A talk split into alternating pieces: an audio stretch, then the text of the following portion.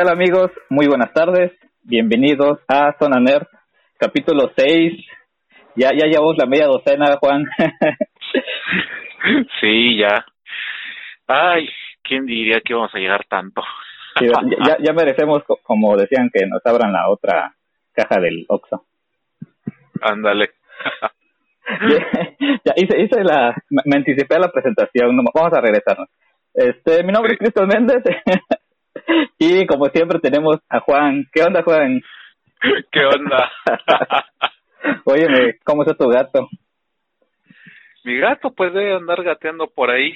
Parece que se estaba muriendo el domingo. ¿Quién sabe qué habla conmigo? Porque andaba purgándose. Ya ayer lo veo y ya estaba mejor. Con ah. ganas de seguir comiendo el desgraciado. Ah, qué, ah, qué gato. Oye, ¿me qué onda? ¿Qué andas haciendo? Pues ahorita todavía chambeando un poco más, preparando clases, porque ya viene la recta final de los, este, de los grupos a los que les estoy enseñando programación. Me están dejando con la boca abierta estos chamacos, ¿eh? Qué bueno, que eso me, encanta. Sí, eh, lo, lo, lo mejor, mejor dicho, es que la primer, es la primera vez que veo que sí les está gustando lo que están haciendo. Eh, como no les estoy restringiendo nada esta vez para que puedan utilizar, no se sienten tan presionados. Ok. Así que estoy viendo ahora sí un aprendizaje real con, con ellos. Ya uno ve, local storage están aprendiendo ahí que es para poder almacenar datos en el navegador. Están aprendiendo JSON. Ay, caray. ¿Qué iba a saber uno de, qué iba a saber uno de, de esas edades? De esas cosas. bueno, sí, los que se ponen, los que se ponen a estudiar desde muy temprana edad sí lo conocen, pero ellos no. Yo no aprendí nada de eso a su edad.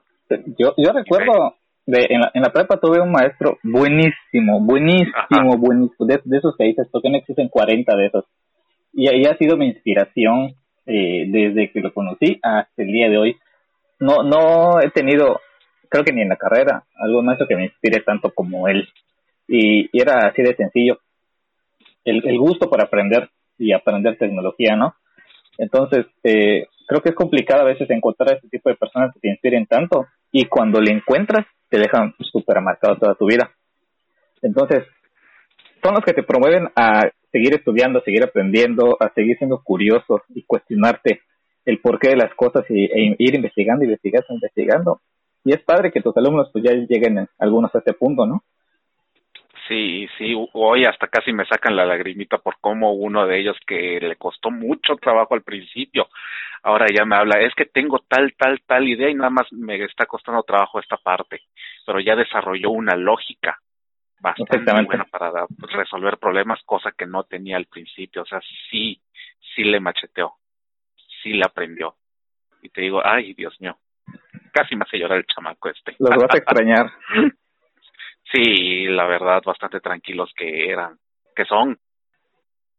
Pero sabes, eso debe ser un, un gran reto para ti, para que la siguiente generación, la que viene abajo, logren eso y lo superen. Sí, sí, de hecho tengo el plan del concurso de programación para la escuela. Ah, genial. Si todo sale bien, va a ser bastante reñido, porque ahí te estoy mandando algunos que son bastante buenos. Perfecto. Se van a armar las retas de programación. Sí, ¿Sabes qué estaría padre? Hacerlo así, retos de programación y proyectarlas. que solucionen el, el, ¿cómo se llama? El, el algoritmo o algo así, con escribiendo código en tiempo real y que ahí están las porras al lado. Algo pues, así, algo, sí, escucha. Sí, ya pues con todo lo que ha estado pasando, pues ya la tenemos más fácil, la transmisión en tiempo real de todos estos eventos. Tenemos Discord, tenemos Meet, tenemos em, Teams, hay varias herramientas que podemos utilizar para hacer esa clase de cosas ya actualmente. Así, y sí, no te creas, yo lo había estado pensando igual, quería que esto fuera más allá de que nada más se encerraran los chamacos a programar como en cualquier otro concurso de programación generalmente se hace. Quería que la gente viera en tiempo real qué es lo que están haciendo. Sí, pero vamos a, esperar primer, vamos a esperar primero a ver si salimos de esta. Por dicho, ¿cuándo salimos de esta? y si nos contrata el semestre que sigue, entonces vamos a ir futureando. Pero bueno, eh, tenemos un montón de noticias, muchísimas, muchísimas, muchísimas. Eh, está sabrosísimo el asunto con Microsoft esta semana. Eh, estamos en la Microsoft Build 2020, eh, que es 19 20, mañana es el segundo día. Todos los eventos son obviamente en línea, te puedes suscribir de manera gratuita y el día de hoy hemos tenido un montón de noticias eh, súper relevantes. Eh, entendiendo que Microsoft ya cambió completamente su modelo de negocio, ya no es una empresa que dependa de licencias de un sistema operativo y de una paquetería de ofimática, eso ya quedó en el pasado, sí lo siguen haciendo, pero no, no creo que represente ni una cuarta parte de los ingresos que, que percibe Microsoft ahora. ¿Te, acuerdas cuando, cuando tuvimos aquella plática con un chavo de Microsoft y que nos regaló ahí unas licencias para Azure? Creo que no las, creo que no las aprovechamos al, no las explotamos al máximo. Pudimos hacer más cosas. Pero afortunadamente todavía estamos, bueno, de las licencias ya no, pero con todo lo que está sacando ya definitivamente podemos aprovechar más y más cosas, sobre todo con este nuevo enfoque que tiene la empresa. Así es. Pues bien, empezamos. Eh, vi, creo que la parte principal del evento fue un video que hizo Santiago Nadella presentando las cosas más importantes en lo que se va a enfocar Microsoft eh, en, la que, en la parte que queda del año, todas las novedades, todos los anuncios que tienen, iniciando con Azure. Azure ya es prácticamente todo en Microsoft. No solo es almacenamiento, no solo es eh, servidores, es más que eso, es inteligencia artificial, es Internet de las Cosas, es virtualización. Ahora anunciando un proyecto que se llama Synapse Link, que es una implementación en la nube para tener información en tiempo real eh, de información almacenada en bases de datos de empresas, eh, no sé, muchísimas cosas, ¿no? Eh, hace mucho hincapié en la cuestión de Git y GitHub. Si bien recordemos que la adquirieron hace un tiempo, yo creo que se dudaba mucho al principio de qué es lo que iba a hacer Microsoft con, con Git, con GitHub, perdón. Eh, pero nos ha sorprendido, están haciendo cosas muy buenas. En este caso, aprovechando toda la cantidad de desarrolladores que ya utilizan la plataforma. Y en adición a eso, su, uno de tus hijos favoritos, Juan, Visual Studio Code, que ya, ya es el editor de, de código por excelencia. ¿Qué onda, Juan? Sí, yo, yo la verdad eh, he quedado muy, muy contento con el trabajo de Satya Nadella al frente de, Microsoft. Definitivamente esto era algo que le hacía falta a la compañía. No sabemos honestamente qué le hubiera pasado si hubiera seguido el señor Balmer frente a ella. Todas estas decisiones que se han tomado han sido realmente para bien. Eh, lo de Azure, Azure que sería un equivalente con lo que es eh, Google Cloud y AWS o Amazon Web Services que te proporciona tanto software como servicio, plataforma como servicio, infraestructura como servicio, todo lo que dices que, que este, han estado haciendo actualmente y que han anunciado en estos en este día de hoy en la Microsoft Build. Eh, ¿Qué te puedo decir también de Visual Studio? Code definitivamente no me sorprende honestamente que sea ya el número uno. Se veía venir, se veía venir yo de como programador eh, empecé utilizando Sublime, pero el problema es que esa cosa tiene costo. Luego pasó Atom, que fue durante mucho tiempo mi editor favorito, pero tenía un defecto fatal que era el rendimiento. En una computadora modesta, Atom no era el editor ideal para trabajar y ya cuando te pasas a una computadora de mejores características, eh, tampoco se siente mucha diferencia, es bastante pesado. Haz de cuenta que es el Google Chrome de los de los editores. Ah, sí, cierto, es porque utilizan Google Chrome. es cierto. Esto me está basado en tecnología de Chrome. Llega Visual Studio Codes, es gratis. El, el desperfecto que tiene Sublime se va ahí. Es ligero, se va el perfecto que tiene Atom. Y desde el día uno se ve el gran apoyo que tiene la comunidad para hacer más y más y más plugins que se puedan integrar de, mejor eh, manera con tus necesidades de trabajo. Ves que Visual Studio Code lo tiene todo. Y sobre todo la integración con GitHub. Ajá, exactamente. No digo que los otros no lo tengan. Sublime se lo tienes que instalar con un plugin. Hasta donde yo me quedé de Atom, sí lo podías utilizar, pero no es lo mismo.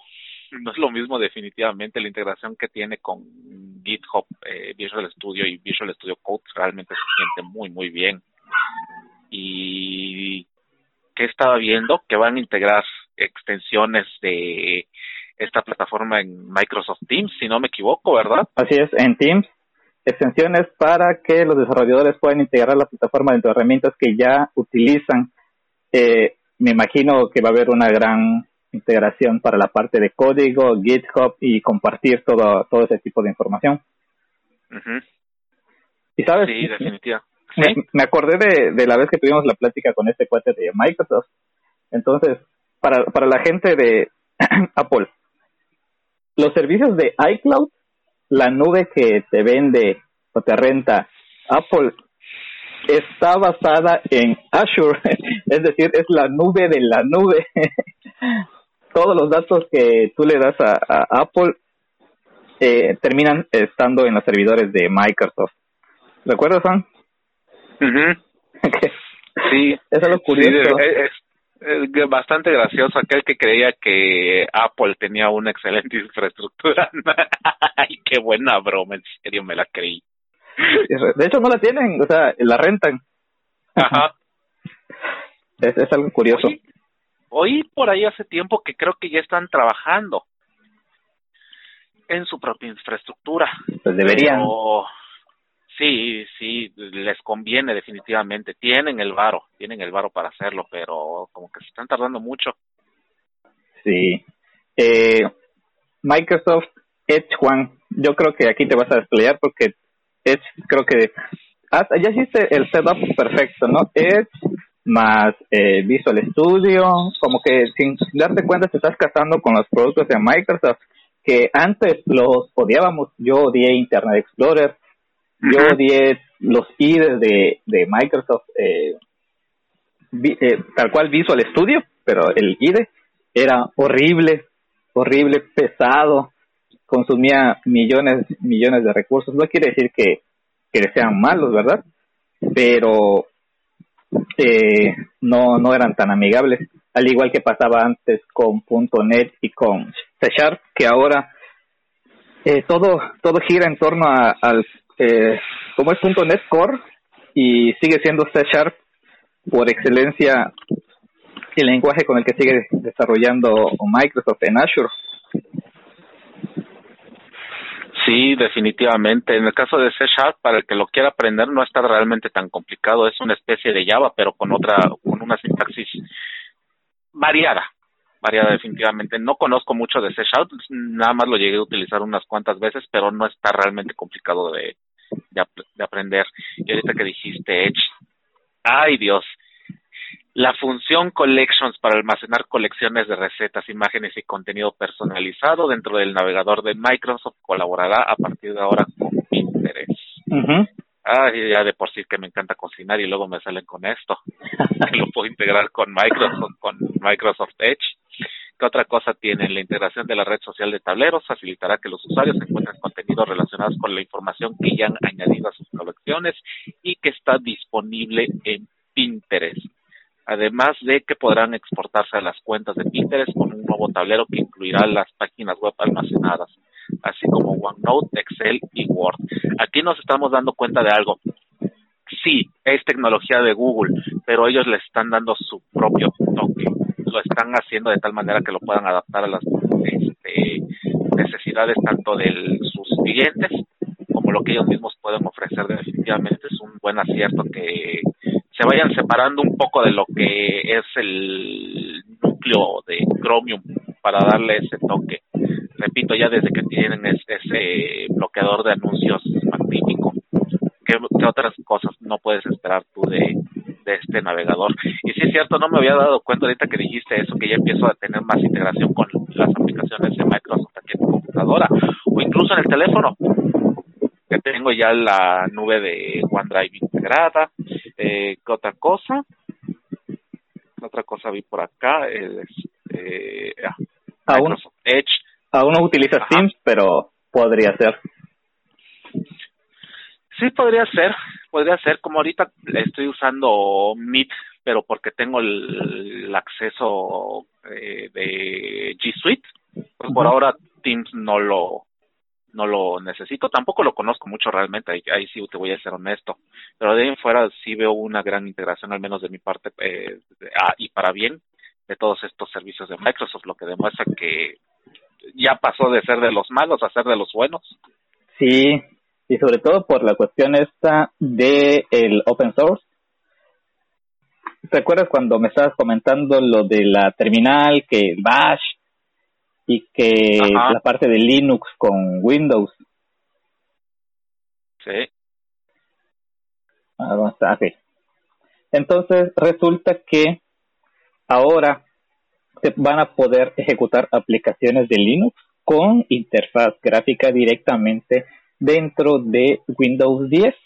Y esa es otra sorpresa porque si bien Microsoft salió a anunciar que amaba el open source, ahora parece que ya no solo lo ama, ya, ya se están casando y ahí sigilosamente van metiendo cada vez más de Linux en Windows. Sí, sí, definitivamente. Y esto es algo igual que honestamente sí les hacía falta porque para programar para hacer aplicaciones eh, de cualquier plataforma aquí en Microsoft que tengan de al menos la dependencia de alguna plataforma de Linux, sí está un poquito más complicado de, de hacer definitivamente. Mm, yo, por ejemplo, que trabajo con este certificados SSL, cuando yo empecé a aprender esta esta generación de llaves, eh, los tutoriales que encontraba en internet iban definitivamente a Linux y yo dije, ¿cómo voy a trabajar con eso si estoy en Windows? Sí hay manera de hacerlo, definitivamente, pero si te tardas un poquito en encontrarlo si no lo sabes. O el caso es que te las tienes que ingeniar. Con noticias como esta, de que ya de por sí ya llevaba un buen tiempo integrándose las aplicaciones de Linux a través del subsistema de Windows para Linux WSL, ahora con interfaz gráfica para aquellos que no se acomodan al 100% con la consola, pues es mucho mejor. Y también te lo digo por una cosa, yo no soy muy fan de Apple, de hecho, siendo honesto, creo que me calificaría yo como un poquito hater de la, de la marca, pero honor a quien honor merece. Una de las cosas buenas y por las cuales entiendo que mucha gente tenga una Mac para trabajar eh, en esta rama es justamente por el, origen que tiene el kernel de Mac, si no me equivoco, que es Unix. Así es. Al momento en el que tú descargas las herramientas o que configuras tú tu computadora para poder trabajar con estos entornos de programación, es casi idéntico a como lo harías con Linux. O sea, en Mac utilizas muchísimo más la consola y de forma más amigable, cosa que Windows no tiene. Pero ya con noticias como esta ya se está acercando cada vez más ese momento en el que la gente no solamente tenga Microsoft por obligaciones de trabajo o porque pueda jugar ahí nada más. Ahora va a ser incluso para entornos de programación muchísimo más amigables con los programadores. Al menos es así como yo lo veo definitivamente. Sí, definitivamente. Y bueno, eh, y siguen las cosas con, con Microsoft. La verdad es que me emocionó mucho leer todas las cosas que estaban anunciando. Y van para bien. Yo, yo siento que Satya Nadella vino a darle a Microsoft frescura e innovación y un enfoque brutal. De verdad, se sentía ya un Microsoft viejo cuando estaba el señor Balmer. Era, no sé, más de lo mismo y, y no mucha, mucho, mucho corporativo dentro del corporativo y llega este señor Satya Nadella y le da un toque de frescura inmenso a todo, un lavado de cara al 100% y empieza a tomar decisiones muy atrevidas como esta parte de, del open source y le ha atinado, creo que le ha atinado muchísimo y es un Microsoft 100% distinto al que conocimos hace unos 10, 15 años, ¿no? De hecho, si viste esta noticia que salió hace unos días en la que el, no estamos hablando del CEO, estamos hablando del presidente que se llama Brad Smith. Sale con unas palabras. Microsoft estuvo en el lado equivocado de la historia cuando las iniciativas de código abierto explotaron a principios de siglo. Esto es lo que está diciendo él y entre otras cosas, básicamente él como presidente se disculpa con el mundo y reconoce su error de que siempre estuvieron trabajando eh, con los malos o del lado equivocado, como equivocado. Eh, ustedes. Y es que era un pleito grande, eran demandas, eh, campañas de odio hacia todo lo que fuera, hacia todo lo que no fuera Microsoft. Así es. Sí, sí, sí, sí. ¿Qué otra cosa? Lo de este Flores. Ah, ya. Eh, bueno, te, te comentaba hace ratito que me compré un curso de Dart porque, bueno, tú ya sabes que tenía la inquietud de hace un tiempo de empezar o enfocarme más bien entre todas las cosas que uno compra y adquiere, eh, enfocarme a aprender Dart y Flutter porque yo siento que por ahí vienen las cosas y, y ¿por qué no? Que, que pueda ser nuestra, nuestro próximo trabajo, estar ahí desarrollando con, con Flutter, ¿no? Entonces me, compré un cursito que estaba muy, muy bien valorado en cierta plataforma de, enseñanza. Eh, no lo he empezado a ver, me lo compré ayer, pero es de Dart para aprender ya luego Flutter. Y siento que fue bastante atinado ya que sale la noticia de que, siguiendo con Microsoft, que lanzó una guía para escribir aplicaciones de Surface Duo con el SDK de Flutter. Entonces, haciendo un poquito de contexto, Google desarrolló tal cual un lenguaje de programación que se llama Dart. Esto con el objetivo de solucionar ciertas cuestiones que tenían ahí al aire. Entre ellas era que el hacer aplicaciones nativas que comúnmente lo hacían con Java y con Kotlin actualmente, no no terminaba de abarcarle todos los, pues, los huecos, ¿no? todas, todas las partes para el desarrollo, porque una de las intenciones era tener un lenguaje de programación y un framework donde tú pudieras desarrollar aplicaciones y que esa misma base de código eh, al final de, de todo terminara siendo una aplicación multiplataforma, es decir, que con el mismo código tú puedes hacer una aplicación para Android, para iOS, y así es como nace Dart y Flutter. Entonces, Microsoft lanzó hace un tiempo la Surface Duo, que es básicamente una tableta plegable de estas que ya se están poniendo de moda, que al menos conmigo no, no, no más no, no me gustan. Pero es tal cual una tableta plegable que en medio tiene su bisagra y todo para abrir y cerrarse y que es casi seguro de que va a correr con Android. Ahora, lanzan esta, eh, guía, estos tutoriales para poder desarrollar aplicaciones para esta plataforma, tomando muy en cuenta la bisagra de medio, cuando se va a doblar, cuando se abre, cuando queda en 90 grados. Y por ahí tienen algunos ejemplos de cómo sería la, la implementación con Google Maps, eh, y esto está genial, está genial. Eso yo siento que viene a, favorecer a los desarrolladores, porque ya no se están peleando de que hazlo con mi tecnología, hazlo con tu tecnología, la mía es mejor. No, simplemente están diciendo, ok, si queremos que el producto se venda, pues vamos a facilitarle a los desarrolladores herramientas para que puedan hacer aplicaciones que sean compatibles y se vean bien en nuestro dispositivo, en este caso la Surface Duo. ¿Qué opinas, Juanito? Bueno, la Surface Duo para empezar, para el que no la conozca, eh, ya un poquito más, eh, eh, ¿qué palabra estoy buscando? Eh, para hablar un poquito más a profundidad de ella, es una próxima, mm, ¿cómo llamarle? Tableta, tableta desplegable, o un móvil de, tableta flexible. Así ajá, así como lo es el, este, ay, ¿cómo se llama? Samsung Galaxy Fold Exactamente. O Huawei Mate X, creo que es el modelo de la familia, no como el Motorola de Razer, porque ese es más como un teléfono normal, pero que se puede plegar. producto que tiene características de, sí de última generación, va a venir con Android 10 definitivamente, eh, pero aquí lo, lo interesante es justamente la integración de de Flutter a un producto de Microsoft. Si bien, repito, va a tener Android 10, lo interesante es que están adaptando justamente todo, este, lo, parte de lo que es Flutter para que se eh, trabaje bien con Surface Duo y supongo yo que además esto debe ser para que pueda haber mayor integración con las aplicaciones que Microsoft pretende instalar en la en el tablet por default, que sea Office, OneDrive, Calendar, que sí definitivamente es una, una excelente idea. Lo que sigue demostrando que ya Microsoft ya no está trabajando para ver a su propio beneficio, porque se están quedando estancados con ello. Mejor trabajo para todo mundo y así capto la mayor cantidad de clientes posible. Es definitivamente una muy muy buena estrategia la que con la que están teniendo ahora.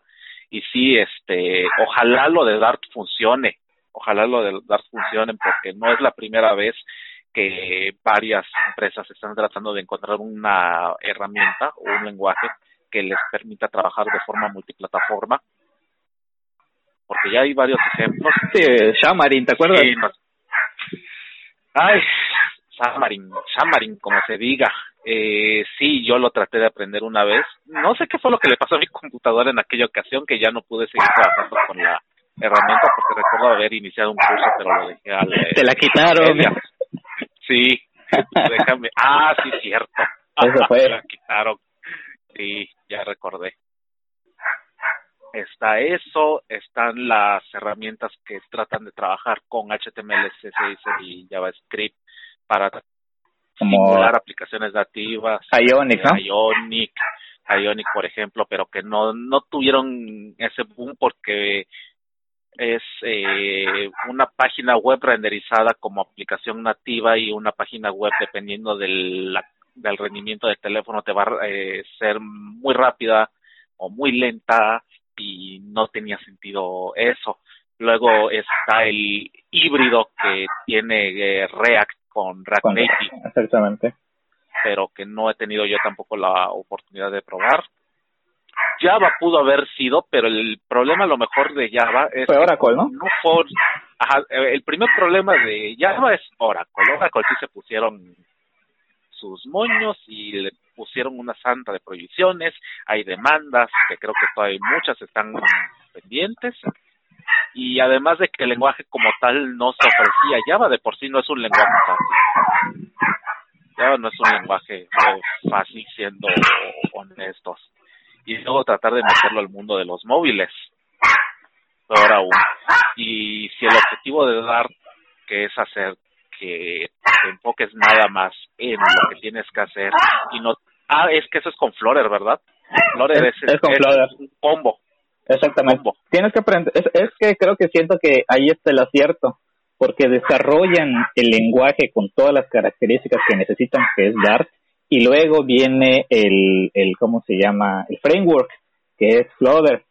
Entonces necesitas aprender Dart para desarrollar en Flutter.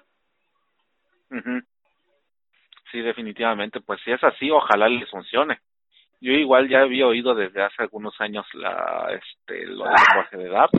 De hecho, lo empecé a oír casi al mismo tiempo que aprendí una tecnología que ahorita ya se encuentra obsoleta por parte de Google, que es Polymer. Pero si es así, te digo, ojalá esto funcione, porque sí le hace falta muchísimo a la comunidad de desarrolladores, sobre todo para que haya un estándar. Este es el problema. Como hay tantas cosas con las cuales te quisieras enfocar, no sabes a cuál vas a terminar eligiendo.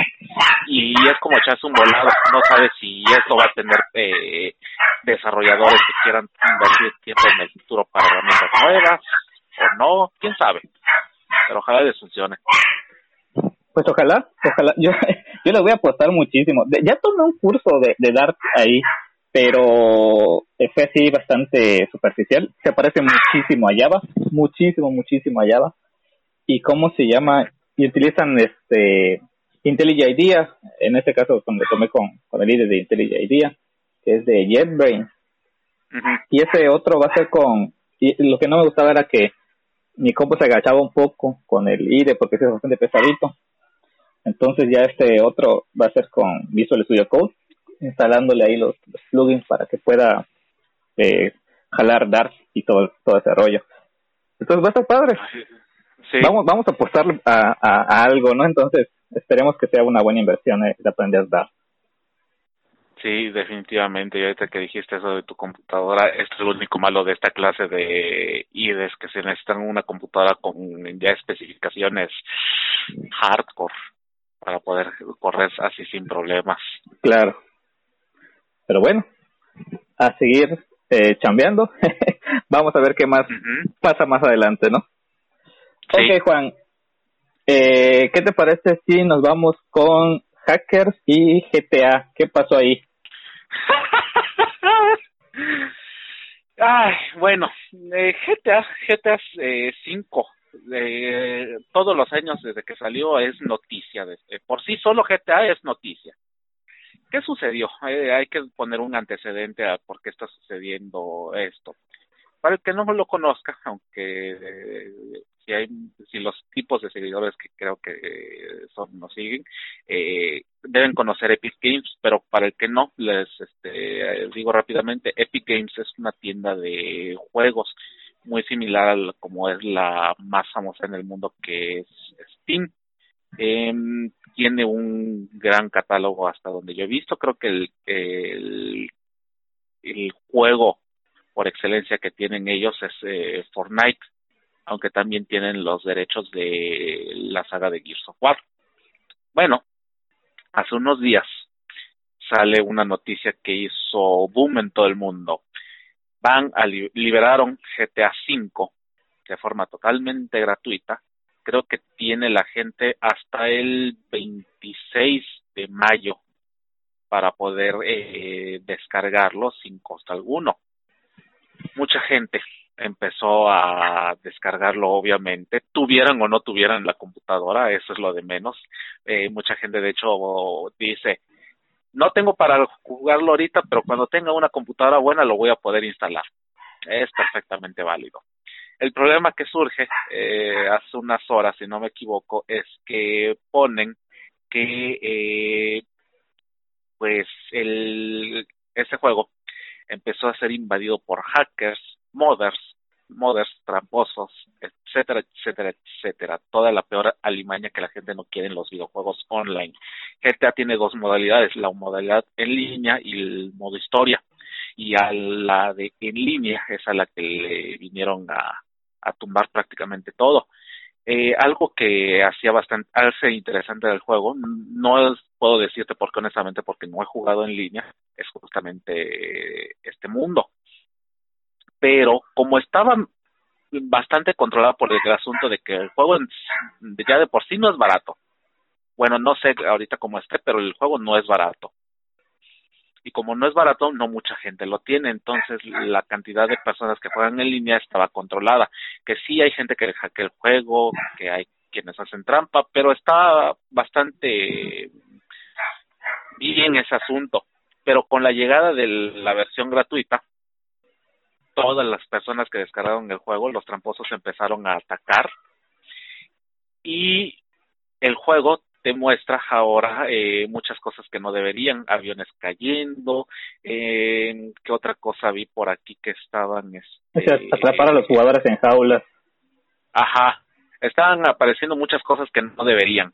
Una nave extraterrestre, ¿no? Ajá, ajá, naves extraterrestres. Lo peor de todo es que el, el juego estaba siendo afectado incluso en el mismo modo historia. Para aquellas personas que jugaron tanto la versión online como el modo historia, si querían pasar al modo historia pensando en que ya no iban a ver estas trampas, pues me temo que no, que les afectó de igual manera. Incluso hay casos en donde las personas dicen que para poder solucionar este problema tuvieron que borrar prácticamente toda su partida, reiniciar el juego para que todo se calmara y es la solución más drástica posible porque esta clase de juegos ya de por sí no es nada eh, corto y luego que vengan y que tengo que reiniciar totalmente mi partida. Ay Dios, ya de por sí a mí me da flojera cuando tengo que reiniciar una partida por X, Y Z razón y luego con razones como esta, peor la cosa, ¿cómo la ves? no, pues que los hackers las suyas. De verdad, bueno, es, es un dilema ahí que tenemos, ¿no? Eh, yo soy de los que piensan que si te dan todas esas herramientas, en este caso para juegos gratis, pues aprovecharlas y hacer lo que deberías hacer, que es jugar, porque hay mucho trabajo, hay muchas horas eh, de desarrollo de, y mucho dinero invertido detrás de, del desarrollo de un videojuego, como para venir a creerte el chistosito que de por sí en lo personal y espero no tocar fibras sensibles por ahí, pero a los chistositos yo los detesto. Y, y pues no te vale, ¿no? ¿no? No te vale que hagan ese tipo de cosas. Sobre todo fastidiando a la gente que en su momento pagó el videojuego. Sí, así es. Eh, y ese fue igual otra queja de mucha gente que estuve viendo en redes sociales, de que, ¿cómo es posible que yo voy a eh, tener que jugar con gente que eh, no pagó ni un solo centavo? Se están haciendo muy dignos muchas personas, pero pues, ¿qué más puedes hacer tú? Ni modo, ellos lo consiguieron de esa manera, tú lo conseguiste pagándolo, siéntete bien que cuando menos apoyaste a la empresa a la, con la que estás este, jugando este juego y que te ha dado horas de diversión y estás igual promoviendo a que saquen una futura secuela. De hecho, creo que ya hay ahora sí planes para una un, eh, GTA 6, pero eso ya es harina de otro costal. Ah, sí, este, yo igual pagué por él, pero a mí me dio igual la verdad si está gratis o no. Claro. es lo de menos. Pues sí, al final, al final de todo es un videojuego.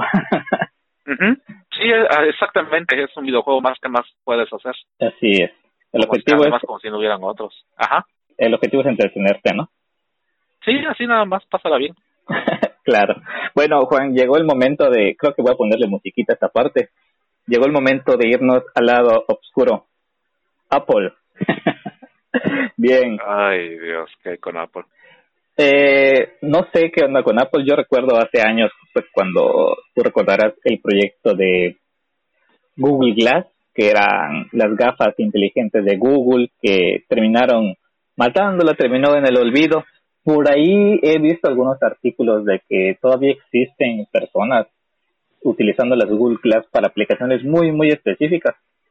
Pero bueno, es un proyecto que no tuvo mucho futuro, ¿no? O más bien, eh, en ese instante en el que fue lanzado, pues no era el momento adecuado.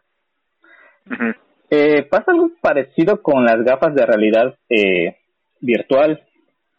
Y no quiere decir que esto que está lanzando Apple sea una tal cual, sino más bien es una extensión, vamos a llamarla así, de la parte de su interfaz de, de, de iOS, que se, se filtraron los nuevos detalles de las Apple Glasses, que básicamente son las gafas inteligentes de Apple. Hay una persona que le ha atinado mucho a las filtraciones de Apple que se llama John Prosser. Siempre latina, se ve que tiene muy buenos contactos dentro de Apple que le filtran información y no lo han cachado. Y sacó a la luz algunas características de, de estas gafas. Sobre todo empezando con la parte del precio, ¿no? 500 dólares, que no es nada, nada barato. Bueno, Apple no, no saca nada, nada barato. Y lo interesante de esto es que no es un, eh, un dispositivo independiente, ¿no? Básicamente se tiene que vincular a tu iPhone. Hay, seguramente habrá una actualización de iOS para que se vincule con, con el iPhone, como pasado con los Apple Watch de primera generación. Y eh, pues ahí salen algunas de las características, ¿no? Va a tener una, una camarita, va a tener carga inalámbrica, obviamente tiene que tener su base para poder cargarse. Eh, la, las dos lentes de las gafas van a tener eh, una pantalla donde se va a ver la interfaz de usuario que es diseñada especialmente para la para las gafas, eh, el, el control, como es de suponer, va a ser a través de gestos, que no va a tener ningún botón físico. Y decía ahí que iba a tener eh, escáner de códigos QR. O sea que de innovación creo que no tiene absolutamente nada. Obviamente Apple sabe hacer show y le va a poner efectos y le va a poner muchas cosas de lo que Apple es especialista para hacer el, el dispositivo llamativo.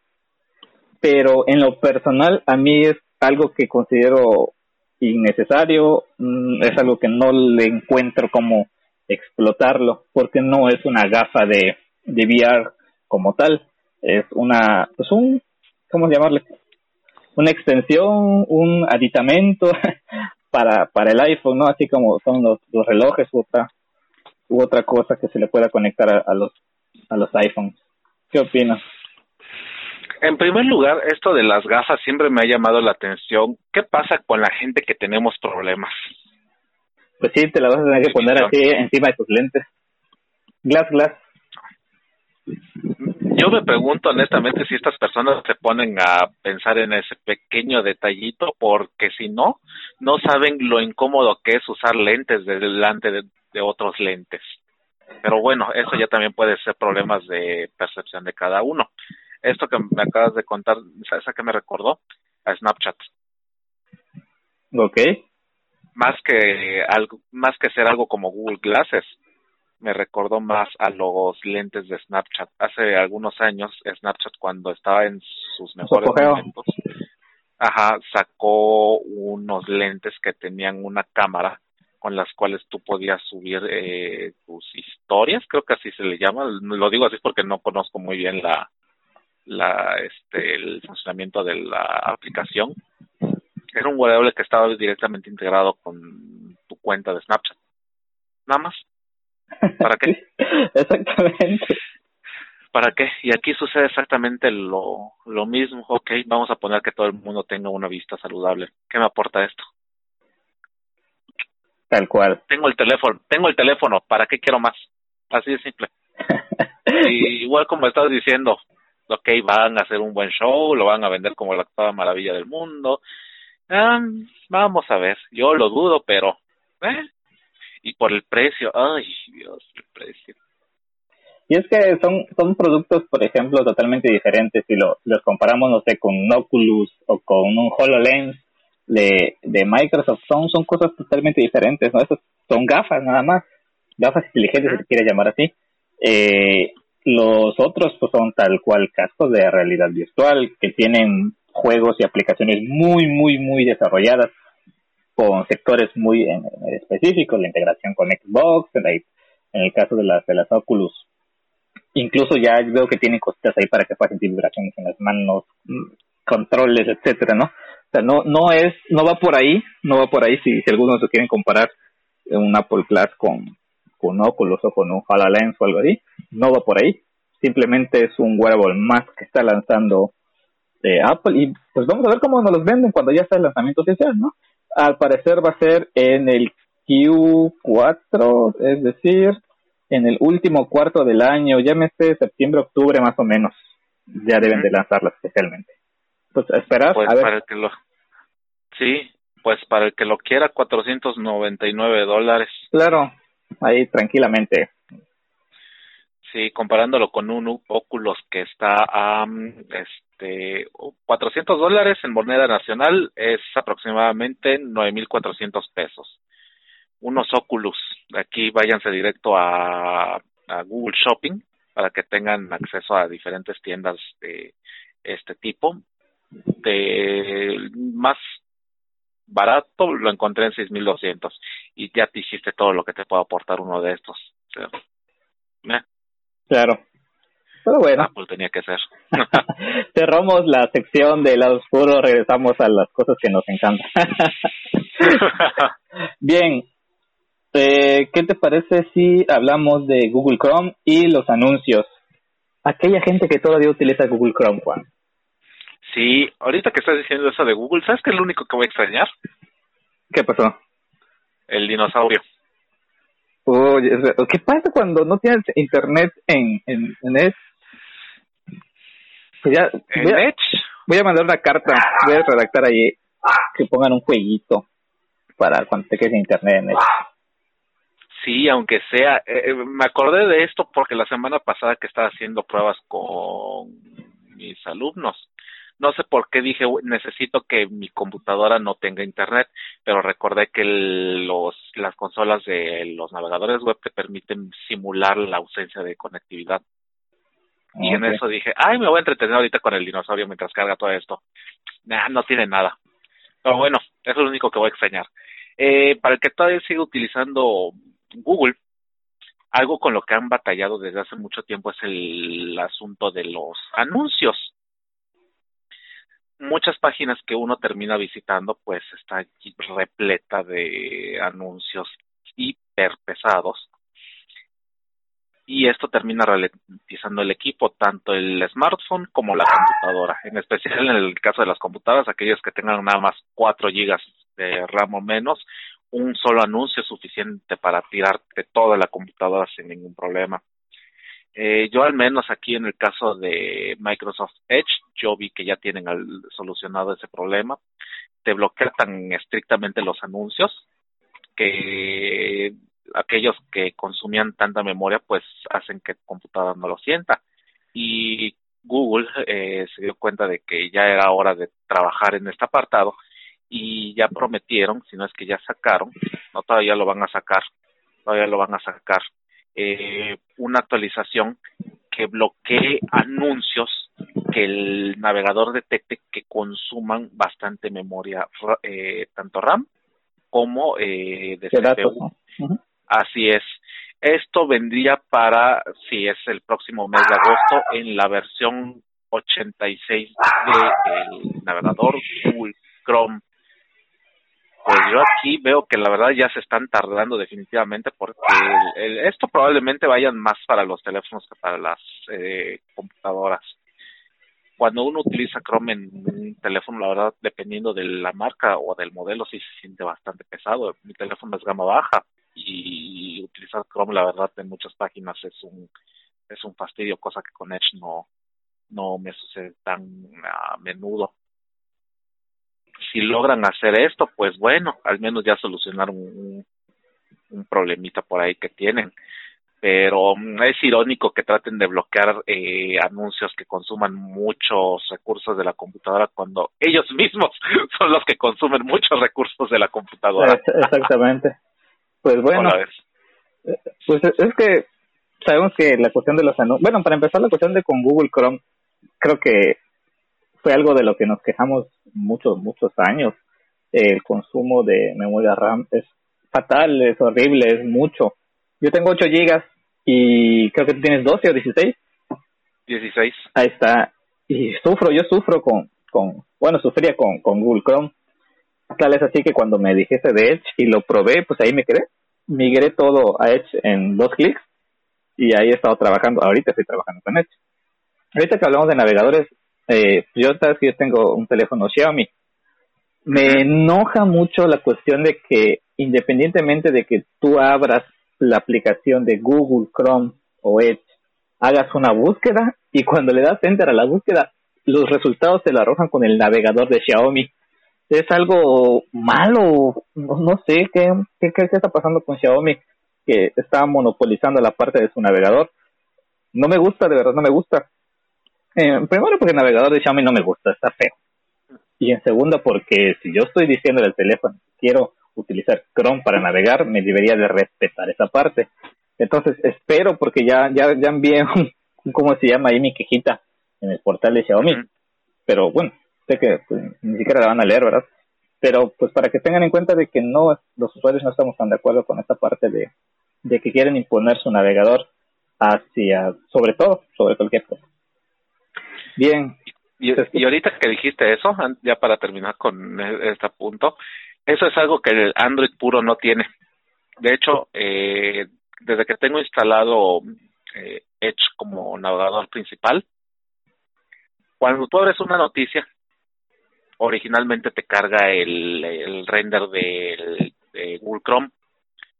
De un tiempo para acá empecé a notar que visualmente se ve igual el, las noticias eh, con Google, pero ya no estoy utilizando Chrome a pesar de que todavía lo tengo instalado por cuestiones de pruebas en páginas web y todo eso. Ahora carga Edge de base. Mm. Se lleva bastante bien, ¿eh? Igual. Ah, eso está, eso está genial. Con, con Edge. Sí, porque son la misma, es la misma gata, pero revolcada. ambos utilizan el mismo, aquí ambos utilizaban el mismo kernel de por sí antes de que llegara Edge a los, este, a las computadoras. Pero, a ver, a ver qué pasa con, con Chrome, a ver qué otras sorpresitas traen por ahí. A lo mejor y Edge termina utilizando estas cosas. para reforzar todavía más. Pues ojalá. Bien, entonces, bueno, Juan, vámonos con Xiaomi. ¿Qué onda con Xiaomi? Y terminamos con Facebook. Quiero que Facebook sea la el notición para cerrar la el programa. MIUI 12. Para los que utilizamos eh, teléfonos Xiaomi, eh, la interfaz está muy inspirada, por llamarlo de alguna manera, en, en iOS. Eso no es una no es una novedad, no es, algo que, que no sepamos, al igual que mucho, muchos diseños de los teléfonos. Eh, ahorita estamos en la versión 11 y, y que el reciente anuncio es que ya viene la versión de MIUI 12 global, que viene a arreglar muchas cosas que se están quejando. Viene obviamente mucho cambio en la interfaz y espero y no que venga y te quiera atar a las aplicaciones de Xiaomi, eso sí lo detestaría mucho. Esperemos que no. No, es, no me he sentado a, leer las características de la versión 12, pero eh, nos están comentando que para eh, junio ya debería de estar eh, lanzándose la primera parte de actualizaciones enfocadas a los Xiaomi de la línea Mi 9. Y después vendría una fase 2 que es con otros modelos como el Mi 10, los Note, los, los Redmi, los Mi Mix, los, los Poco y los Y. Entonces, pues simplemente queda esperar para probar. La beta ya está libre, pero pues no sé, las personas se acostumbran a probar una beta. Prefiero esperar un poquito más y esperar la versión oficial y estable. Y a ver qué sorpresas nos tiene preparado mi Wii 12 con Xiaomi. Sí, este, las betas son, yo siento que son más que nada para dos personas, para aquellos que vayan a hacer aplicaciones, para que vayan empezando a familiarizarse con, con el sistema y para los periodistas, porque he visto de un tiempo para acá que muchos eh, canales, sobre todo de YouTube, donde hacen reviews de teléfonos y que ese es su tema central, eh, descargan las versiones beta de cualquier sistema operativo en turno para probar qué cosas nueve, eh, qué cosas tiene y qué eh, cambios deberían hacer o que sí tiene contemplada la, la empresa hacer. Definitivamente a lo mejor en uno de estos días cuando salga ya podamos ver que este que tiene de nuevo. a fondo. Ajá. Y sí está bastante larguita, sobre todo la segunda tanda, así que aquellos que tengan un teléfono dentro de esas líneas se van a tener que esperar un poquito más a que salga. El es MIUI 12, pues a ver cómo le va. Ahí sí no te puedo aportar mucho porque no tengo un Xiaomi. Desconozco cómo se mueve. Yo sé que a mi hermano le encanta porque sí tiene su, su teléfono de esta marca y los cambios sí los ha visto bastante él para bien. Pero a ver cómo les va a ver qué onda. Bueno, y siguiendo con Xiaomi, sabemos que, bueno, la venta de teléfonos no es su principal fuente de ingresos. Entendiendo que el teléfono es la parte medular del ecosistema de Xiaomi, utiliza una estrategia muy interesante, que es ofrecer un teléfono con muy buenas características a un precio bastante accesible para lo que te ofrecen te ofrecen bastante RAM, te ofrecen buena resolución de cámara, de pantalla, etcétera, a un precio bastante atractivo y eso es lo que los ha vuelto famosos. Pero en realidad el ecosistema de productos Xiaomi es lo que viene a dar la riqueza. Eh, ¿A qué voy con esto? Xiaomi tiene una cantidad bárbara de, cosas que ha sacado. Tiene bebederos, tiene bandas, eh, de esas que, mi band, tiene las cajitas para televisión, tiene purificadores de aire, tiene toallas, tienen scooters, no sé, infinidad de cosas. Tiene router, bueno, X cantidad de, cosas, que es lo que aportan, en primera, datos, que es eh, la mina de oro de Xiaomi, y muy buena cantidad de ingresos en dinero. Ahora eh, se están enfocando al desarrollo y la comercialización de pilas AA y su objetivo tal cual es destronar el dominio que tienen Energizer y Duracell en este campo. Y es súper interesante porque las características y el precio, como siempre, lo, lo están haciendo bastante atractivas. En primera, por la duración de la batería, que es lo principal. Estos cuates están prometiendo de dos a cinco veces más que una batería AA convencional, porque trae casi 3000 miliamperes de batería, lo que ahora un teléfono ya tiene, sí o sí. Eh, también te ofrecen un funcionamiento súper óptimo, incluso en temperaturas bajo cero. Y luego tenemos la parte de que son más ligeras y más resistentes. Hicieron bastante innovaciones en la parte medular de la batería. Por ejemplo, incluyeron un polo negativo y un polo positivo de mayor tamaño y una como que nueva estructura interna que tiene solo un devanado. Bueno, eso sería explicar cosas ya de baterías más avanzadas, ¿no? Pero bueno, y pesa solo 16 gramos. Entonces, el precio va a estar rondando alrededor de los 56 pesos mexicanos, que es un precio bastante competitivo si lo comparamos con Energizer y con Duracell en la actualidad. Así que agárrense, esperemos que eh, ya empiecen a desplegar a nivel internacional las baterías eh, para probarlas y a ver qué sucede con las baterías de Xiaomi, ¿no? Sí, definitivamente las pilas no es un tema bastante, no es un tema económico que digamos.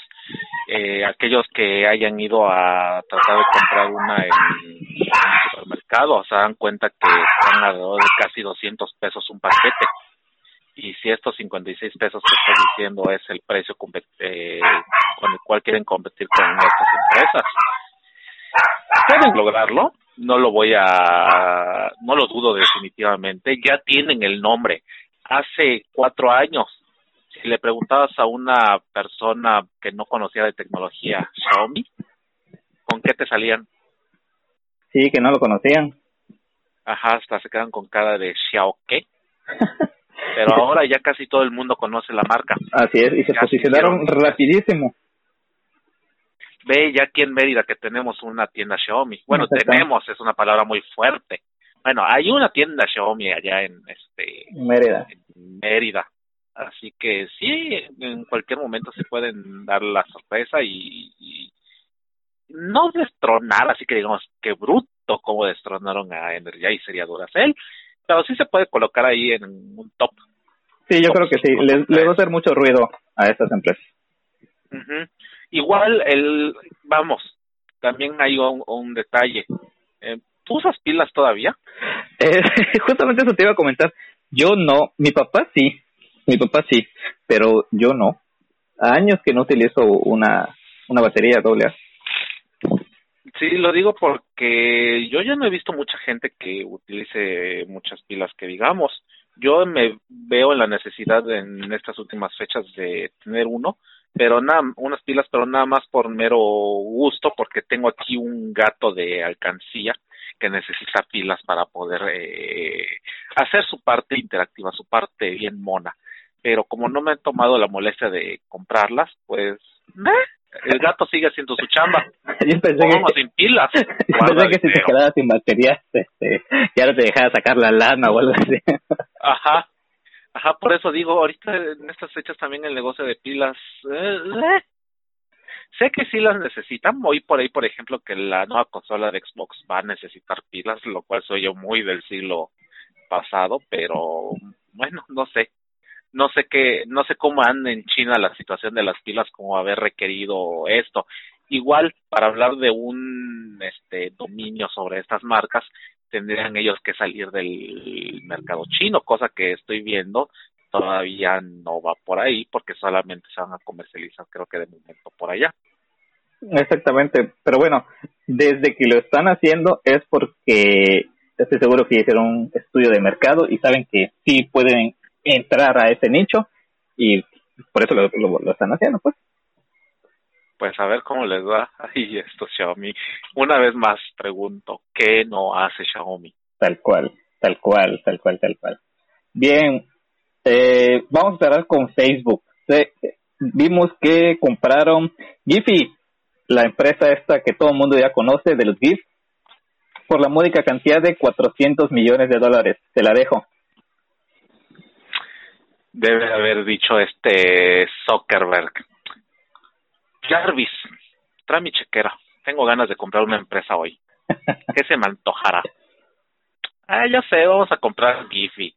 Ojalá fueran así las cosas de simples, pero no, no, cuando Facebook quiere comprar algo es porque cosas está tramando y no precisamente muy buenas. Eh, Giphy, aquí sí, ¿quién no conoce Giphy? Eh, es la empresa más grande del mundo en cuanto a imágenes GIF. ¿Quién no la ha usado en algún momento? si se preguntan ustedes para qué quiere Facebook una empresa como esta, pues a lo mejor sería para integrarla con los servicios que ya tiene como WhatsApp o Facebook Messenger para hacerle competencia a otras empresas. Eh, aquí el rollo es que no va precisamente por ahí la tirada. Facebook ha sonado por muchas cosas en estos últimos años y no han sido cosas nada agradables. Y en este caso parece que va más o menos por ahí la, este, la tirada, porque he estado leyendo yo que hablan de que el Giphy, a pesar de que podría parecer una aplicación y un servicio sumamente simple, eh, utiliza unas tecnologías muy particulares para analizar la información de las personas que utilizan sus servicios con respecto a los GIFs que a los cuales recurren en sus respectivas búsquedas.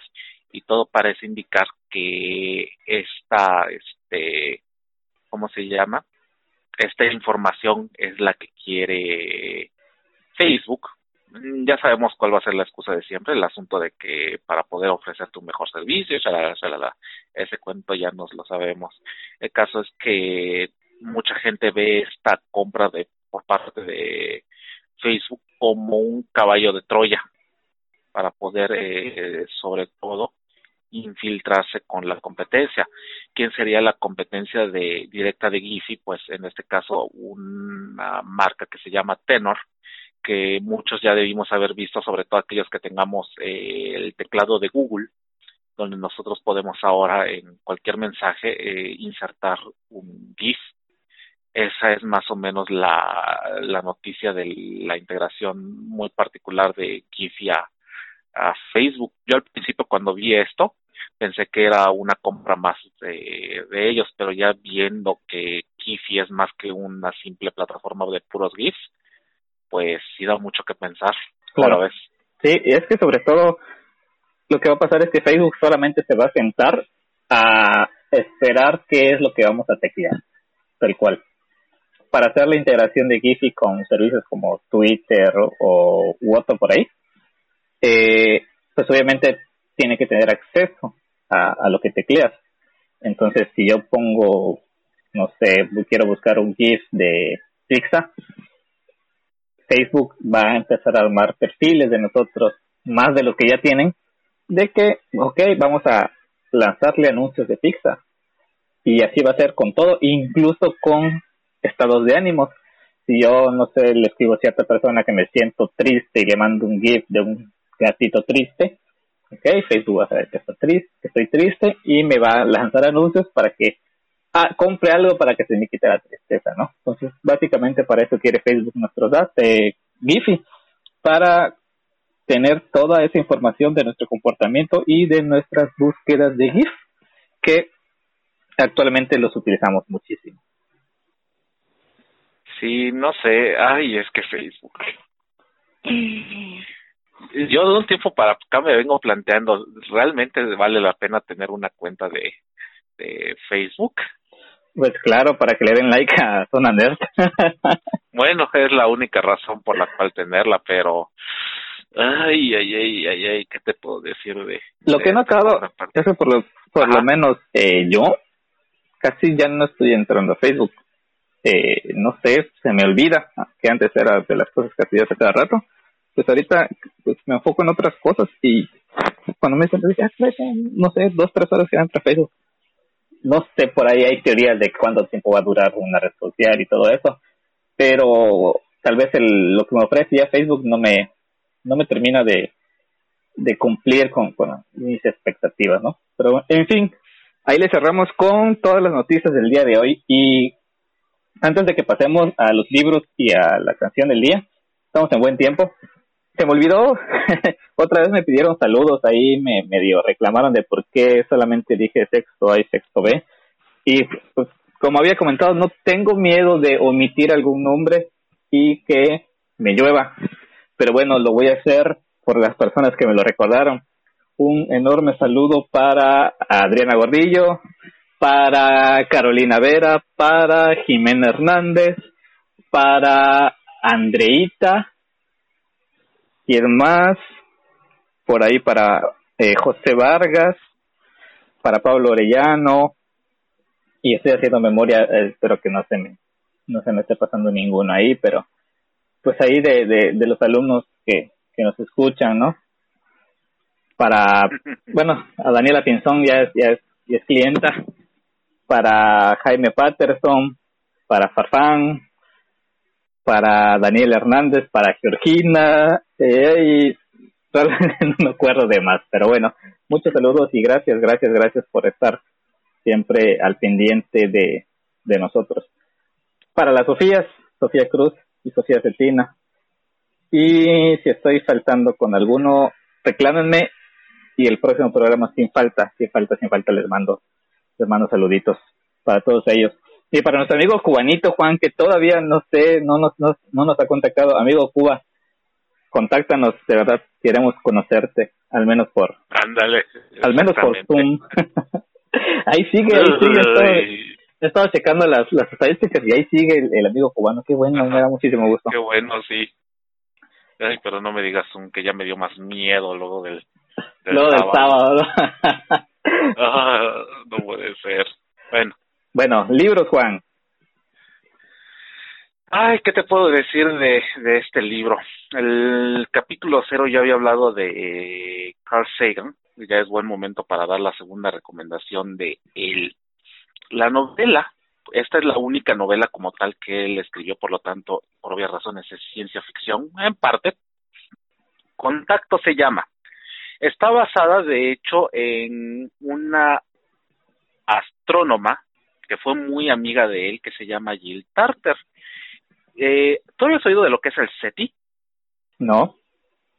El SETI es este un acrónimo para Search of Search for Extraterrestrial Intelligence, disculpen mi inglés, y si lo puedo decir en español, búsqueda de inteligencia extraterrestre. Es un proyecto en el es un proyecto en el que ha, mm, este, ha trabajado la NASA durante muchos años, de hecho desde la década de los 70, y que todavía hasta nuestras fechas sobrevivió a través de un este, proyecto llamado SETI-Home, donde se eh, aquella persona que quisiera eh, aportar algo al proyecto, pues daba su computadora, entre comillas, a este proyecto a través de una conexión remota donde utilizaban los recursos de la computadora para poder eh, hacer búsquedas en el espacio de vida extraterrestre.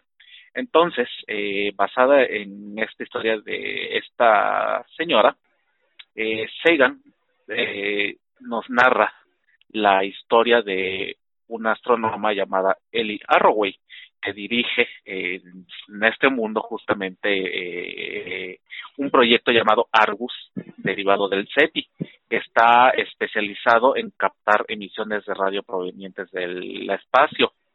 Entonces, ella se topa un día con una señal que se compone de puros números primos lo cual no es normal en esta clase de búsquedas y ellos lo toman como los primeros indicios de evidencia de vida extraterrestre y empiezan a hacer eh, captaciones de más y más de estos este, de estas ondas de radio y llegan a ciertas conclusiones por ahí.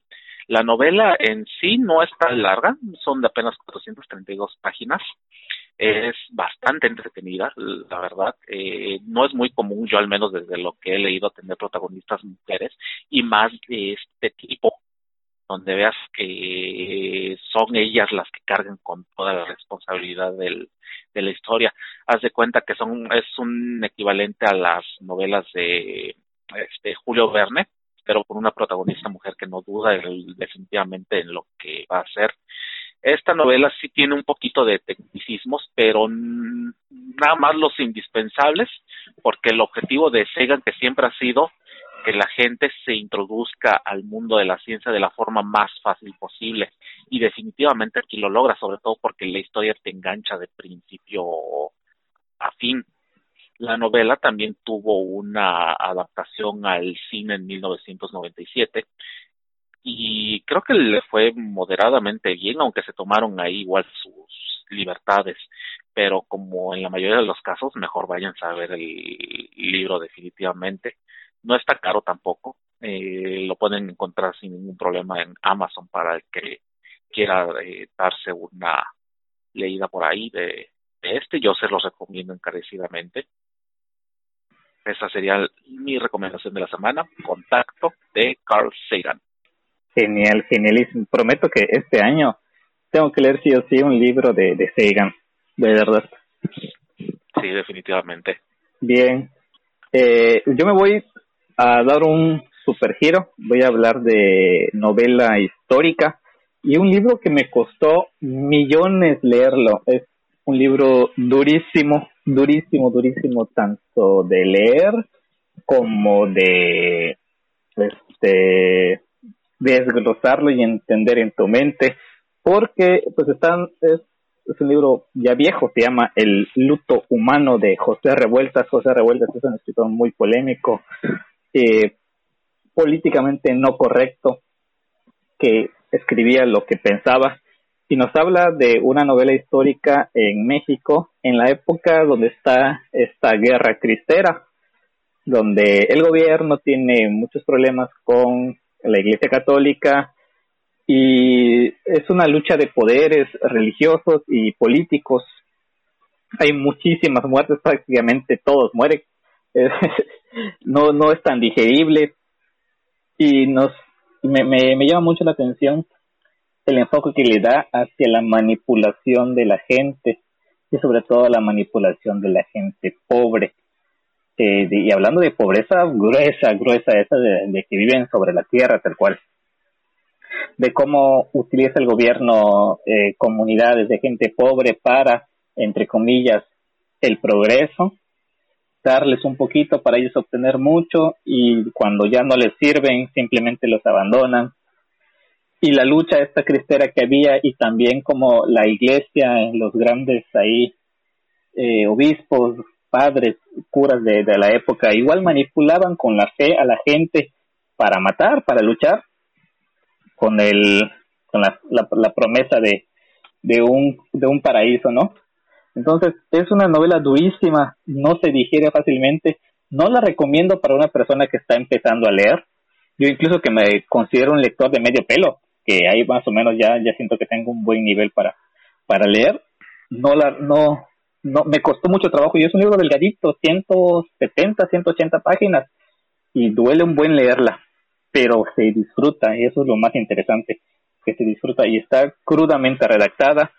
Eh, yo la recomendaría muchísimo para alguien que de verdaderamente quiere un reto como lector, un reto histórico y un reto intelectual. Sale El luto humano de José Revueltas. Muy bien, muy bien, ese me llamó la atención bastante. Sí. ¿Y cómo se llama? Pues de una vez nos vamos con la, la parte de la, así, este, hacer el anuncio. Hoy debemos a tener canción del día, pero Juan me convenció, sobre todo por el tiempo, ¿no? Pensamos que nos íbamos a tardar mucho, pero ya vimos que no, seguimos en el, rango normal. Así que vámonos con la canción de la semana, Juanito. Sí, híjole, es que de esta, no me lo vas a creer, lo vine planeando desde el primer día que la escuché, pero tengo mis, razones. Y aquí va. Hay un, este, hay un web, como una animación web en YouTube que se llama Metal Family. Es eh, originaria de Rusia, Alina Kovaleva, creo que es así se pronuncia, es el nombre de la artista que crea este proyecto en el 2018, donde narra la historia de dos personajes llamados Glam y Victoria, que se conocen de una manera muy particular, ambos son este eh, fanáticos del género metalero. De hecho, él es un prodigio de glam, el, este, el padre de familia, porque al final se casan y tienen hijos. Es un prodigio de la música en toda la regla y de hecho es un genio absoluto y comparado con su esposa que es eh, bastante ruda, no tiene la inteligencia de él, pero tiene los tamaños suficientes para defenderse de prácticamente cualquier persona. Y a lo largo de 10 capítulos, desde el 2018, han sacado prácticamente una historia que a mí me dejó bastante con un buen sabor de boca y más allá. Y parte del encanto que tiene es que el, la animación te pone canciones súper clásicas del género, empezando por bandas como Twisted Sisters. Y no voy a decir en qué capítulo y este porque no quiero spoilear, les recomiendo que encarecidamente que vayan a ver Metal Family para todos los amantes de este género. Sale una canción en particular que me llamó muchísimo la atención que se llama Story of My Life de Bon Jovi. La letra podría parecer algo mmm, cliché, entre comillas, porque es eh, acerca de una persona que eh, sabe que no siempre va a hacer las cosas de la manera perfecta, pero trata de dar lo mejor de sí mismo en su día a día.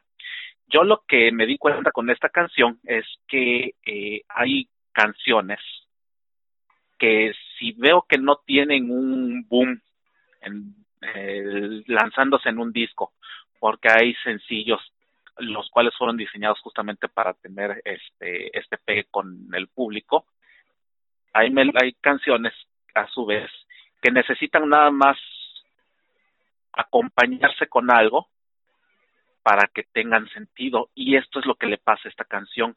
Esta canción, repito, que es de Bon Jovi, quien ha dado exitazos como lo es It's My Life o la que es su canción más famosa, Living on a Prayer, viene en el álbum Half a Nice Day que es uno de los últimos que ha hecho eh, la banda en estos últimos años.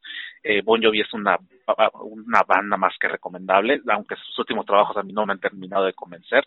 Esta canción viene uno de uno de esos álbumes precisamente, pero por eso lo mismo lo digo. Puede ser que porque sea una canción que necesitabas complementarla con algo, es que captan sentido, además de que sucedió algo muy particular. Desde que esta artista este, Alina la incluye en uno de los capítulos de la serie, la canción subió bastante en YouTube, de unos creo que 20, 30 mil eh, escuchas o visitantes, mejor dicho, pasa 80 mil de golpe. Además de que tenía creo que nada más unos tres comentarios en un lapso de cuatro años y pasan a más de 150. Puede parecer poco, pero para el tipo de canción, por lo que veo originalmente que era, subió a diestra y siniestra esto, y todos por exactamente la misma razón. Ah, es que le incluyeron en Metal Family. Y eso era lo que le hacía falta definitivamente a esta canción. Cuando la oyes con la historia que te plantean en esta, en esta animación, híjole, ¿qué más te puedo decir? Le queda de 10 le queda de 10. Así que probablemente sean de este tipo de canciones que necesites acompañar algo. Y también se los recomiendo porque la artista de por sí no está ganándole nada al proyecto porque está dándose ese lujo de incluir canciones que normalmente requerirían una licencia, pero ella no está cobrando porque no puede pagar esas licencias. Así que depende de la aceptación del público, aunque creo que ya está más que aceptado, va a darle para una segunda temporada donde nos van a incluir canciones más de este tipo o icónicas del género, tanto rock como metal. Y sí, definitivamente mi recomendación de la semana es que vayan a ver Story of My Life de Bon Jovi y la acompañen con esta serie que digo Metal Family. Oye, genial, genial. Yo la conozco, no la conocía, la voy a escuchar ahorita mismo. Sí, pues bueno. Ah, perdón, perdón. No, sí, ya, ya, ya había terminado. Mate la inspiración. Bien, eh, la mía es Satania. ¿Sabes qué? El otro día estaba pensando, dije, eh, seis capítulos ya y no había eh, tenido una canción de la semana de Mago de Oz, siendo que, que Mago de Oz en lo particular a mí me marcó la vida por completo. Yo siento que en, en mi vida, a mis 28 años, hay un antes y un después de que conocí a Mago de Oz. Como que mi vida, mi vida cambió mucho, la música me ayudó mucho, mucho, mucho en mi vida. Entonces, se cumplen 20 años de Finisterra, que es el disco que cambió rotundamente la historia de Mago de Oz. Y en lo particular, a mí, para mí es el mejor. Existe ahí una canción que se llama Satania. Satania se habla de un mundo post-apocalíptico en donde reina o ya nos ganó la tecnología y todo es a través de cosas tecnológicas. Y está hablando de una canción que nació hace 20 años, por lo tanto, el futuro que te marca la historia es con una página web o con un CD-ROM, que ahorita sonaría un poco absurdo, ¿no? Pero ese es el futuro que hace 20 años se, se creía que así iba a ser. Entonces, es una canción rapidísima, muy potente, me encanta en lo particular. Y sobre todo esta, esta parte, ¿no? De, de hacer una historia con un terror eh, tecnológico que, que, realmente si nos ponemos a analizar, sí sucede, ya la tecnología nos tiene absorbidos al, al 100%. Hay quienes nos les gusta la tecnología, hay quienes nos apasiona la tecnología, hay quienes de plano no quieren aceptarla y siguen en, sus ideas y, es totalmente respetable. Pero pues es interesante, ¿no? Esas, todas esas historias post-apocalípticas que piensan que puede suceder cuando las computadoras los rebasen. Ahí se las dejo, Satania de Mago de Oz Juan. Excelente. Y sí, la tecnología ya nos rebasó. eh, ¿Quieres mandar algún saludillo ahí antes de despedirnos? Pues de esta vez no, yo estoy bien así, al menos. no sé, yo siento que a mí me van a llevar los reclamos, pero bueno, entonces nos despedimos, Juan. Muchísimas, muchísimas gracias a todos por escucharnos. Nos estamos viendo la próxima semana. Búsquenos en Facebook y en YouTube como Nerd Podcast. Ahí tienen nuestro loguito, ahí azul con moradito, bien bonito y todo. Y gracias, gracias, Juanito. Nos vemos. Sale, nos vemos.